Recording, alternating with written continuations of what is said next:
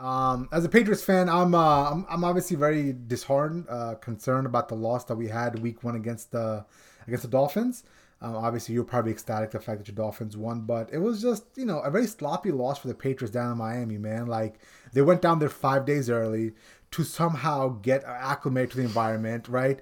That seems like it didn't help at all. They only scored seven points, and even those seven points they scored were on a drive that was aided by some questionable refereeing. Um, you know, in in totality, the team itself looks like it's an undisciplined team. They turn the ball over, bad penalties, more of the same from last year. More actually, more of the same for the last two years now. It's year three post Brady, and we constantly keep saying this over and over again how they're very uh, bad coach team. Um, they uh, they don't seem to be ready. Uh, just the, the mental mistakes is something we never thought we would see out of a Patriots and coach uh, Bill Belichick coach team, but it's now a consistent thing. Like the old Patriots was so long ago. Like I mean, this is a complete different team that I don't even recognize, truthfully. Um, so looking forward to this game against the Steelers. I, I'm not gonna lie to you. Um, I am absolutely shocked and flabbergasted. We had a conversation about this that the Pats are favored in a home opener for the Steelers, um, where you know on the other side they have Brian Flores helping them out on defense, right? Uh, Brian Flores was obviously the head coach of the Miami Dolphins last year uh, and a couple years ago, actually for uh, two or three, two or three years now. But he had a very good, successful track record against the Patriots. So I find it fascinating that the Patriots are favored to go in there. I personally don't think they're gonna win. I, I think this is one of those things where Brian Flores is gonna give his full on like insight to how to stop Mac Jones and the Patriots.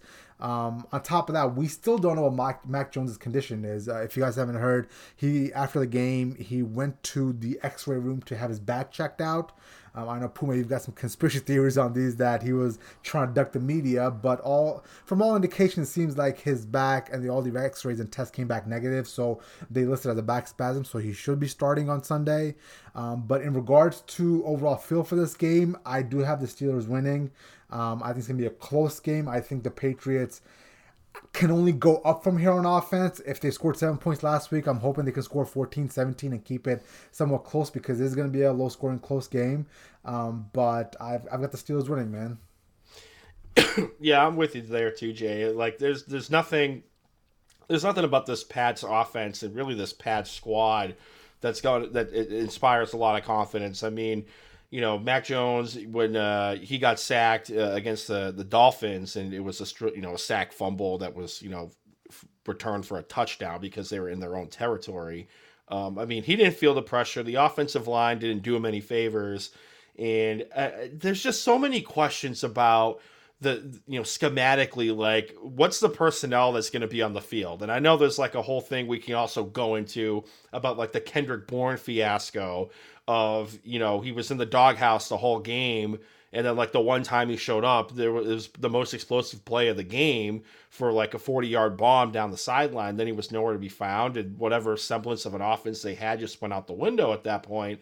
But like on the other side of things you know mitch trubisky was okay but like the offensive line for the Steelers isn't that great. I mean, we saw that. You know, Najee Harris, uh, he he's dinged up in this game. He re-aggravated a you know, a foot injury that he was dealing with in training camp. So, you know, I'm thinking he's to gut, gut it through and, and, and, and play on Sunday, but, you know, who knows at this point.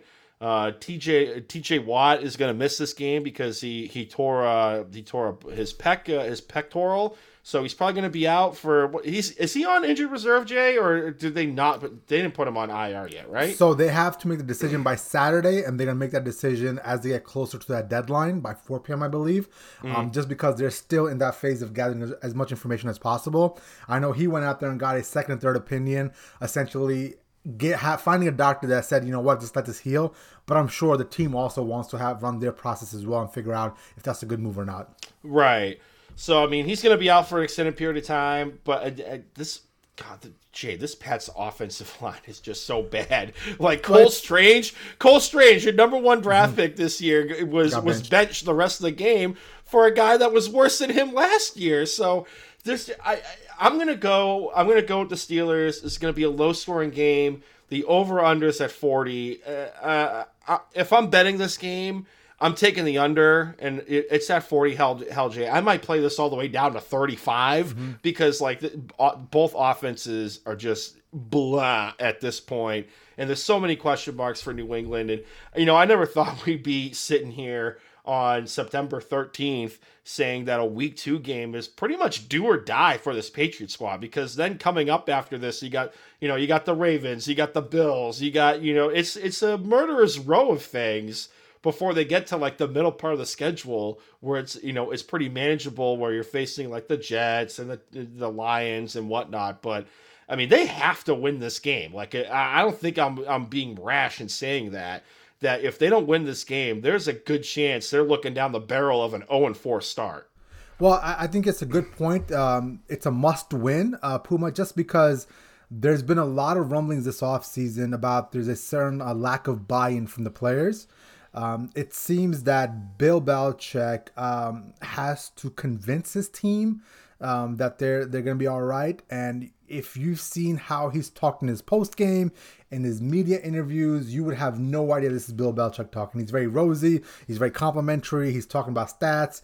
Um, he's talking about how they won the yardage stats. I mean, he's talking about stuff that in the past he's flat out come out and said stats are for losers, and now he's using that using that stats as as a positive for the team. So I think there's a lot of positive reinforcement happening here because I think he understands his team doesn't believe in him. And that let's just call for what it is because everybody's been tiptoeing around this.